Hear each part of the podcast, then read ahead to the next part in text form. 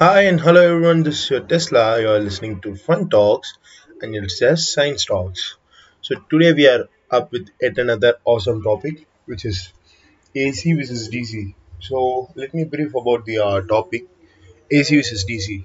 What does it mean? It means alternating current versus direct current. Why do we need to have a topic like this? Does it really matter? Yeah, because there is a huge fight going on between alternating current and direct current. You already know about the story of our great man Tesla. He was fighting for AC current. Yeah, and here you are going to get an yet another reason why AC current is much better than DC, and also you are going to get an counter argument for it because I'm not only going to support AC current here but also DC current. Yeah, you heard it right. I'm going to both support and contradict my points in this podcast. So, come on, let's move on to the topic. So, as we told, alternating current is direct current. What does it mean? So, it means direct current in the sense the voltage is fixed and it does not fluctuate. So, it is a straight form of function. So, whereas alternating current is a wave function where it fluctuates from positive to negative volt. So, example, if it's a 120 volt source, it will fluctuate from 120 positive 120 to negative 120. So, it is a sine function, and that's called AC current. Why do we need AC current? What is the significance of AC current? Let me explain to you guys. AC current is easier to transport from one place to other. Why does it is it easier to only transport AC current? Why not DC? Like does DC have any disadvantages? To say frankly, DC has very less disadvantages and to say more, DC has lot of advantages while transmitting from a place to other. But also since we are using AC current for transmission, what is the reason? Does it make you wonder? Yes, let me explain it to you. The reason is AC current can be easily altered its uh, voltage and current. In, in the sense, you can easily generate a 120 volt 3 uh, 2 amps AC or else convert it into 20 volts and 30 to 40 amps AC. So this versatility is only possible in AC current, whereas to convert the voltage and amps of DC current, you need to convert the DC current into AC first and then step up or step down the DC. Then you go into the process of converting back into DC. So it is a huge process, right? To step up and step down the voltage. Whereas in AC current, it is a simple process done by a st- mechanical structure called transformer. Yeah, you all might have heard it. You all should have heard about transformers, the huge metallic structure standing in the corner of our streets. You can also find it in each and every electrical appliances, and also most of your phone chargers contain a smaller version of it. Yes, the transformer consists of a primary and secondary wounding, and also a iron core. So basically, what it does is it induces the electric current from a copper coil to the secondary one.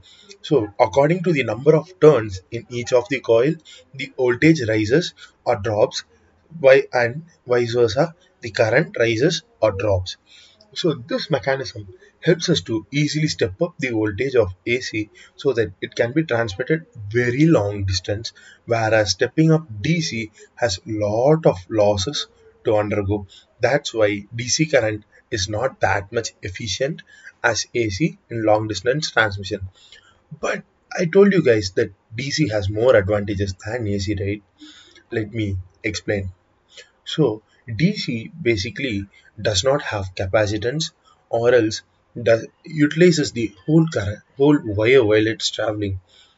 You still you are still confused, right? Let me clearly tell it to you guys.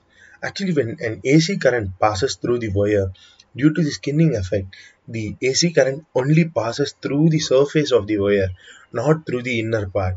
So it is like a pencil. So the inner part of graphite, right? If it's a wire, the graphite part will never be touched by the electricity. The wooden part will be covered. Yeah, the inside part of a current carrying conductor, if it's a AC current, will never carry some current due to the skinning effect of AC. And also AC has a capacitance with ground while transmission. Yeah, you heard it right.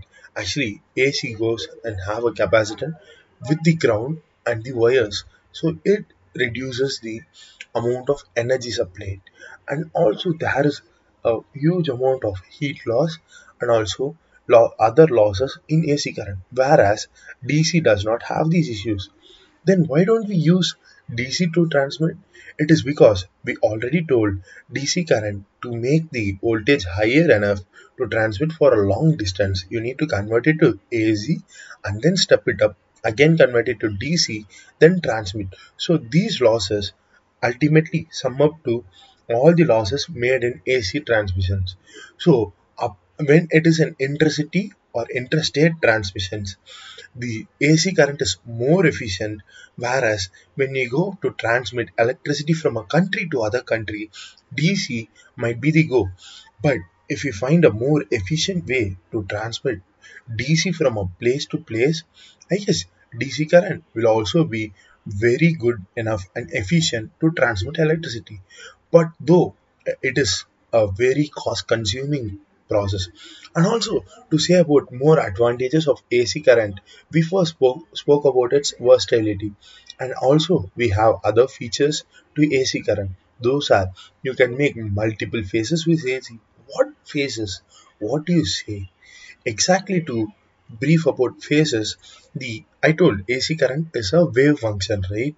So you can misplace a wave which is not overlapping so in a single wire you can have multiple amount of power and also you can like bring three different phases of electric current AC current and sum it up together to get a huge voltage in your existing sockets. Yeah, isn't it amazing? If you need a dryer to run, DC won't be able to supply it. But if you have AC and if it's three phase, you can run your ACs, hair dryers, everything. Those three phase currents. Exactly what is three phase? You know about sine waves, right? So those will be phase shifted exactly 60 degrees so that these waves does not overlap and they form as different waves and together they act as different sources of electricity.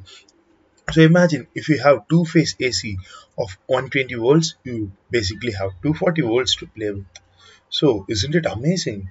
AC current has a lot of advantages than DC and it has lot of versatility while using whereas DC has very less amount of losses while transmitting but it is very hard to convert DC into higher voltage DC and also let me explain the process of converting a DC into high voltage DC and also an AC back to DC Actually, to convert a DC current into AC current, we basically need a, relay switch which turns on and off each and every second, not seconds to be exact, more than 60 to 70 times a second according to the frequency of the electric current. Yeah, these switches turn on and off very rapidly, creating a fluctuation in the DC current, which resembles a square wave.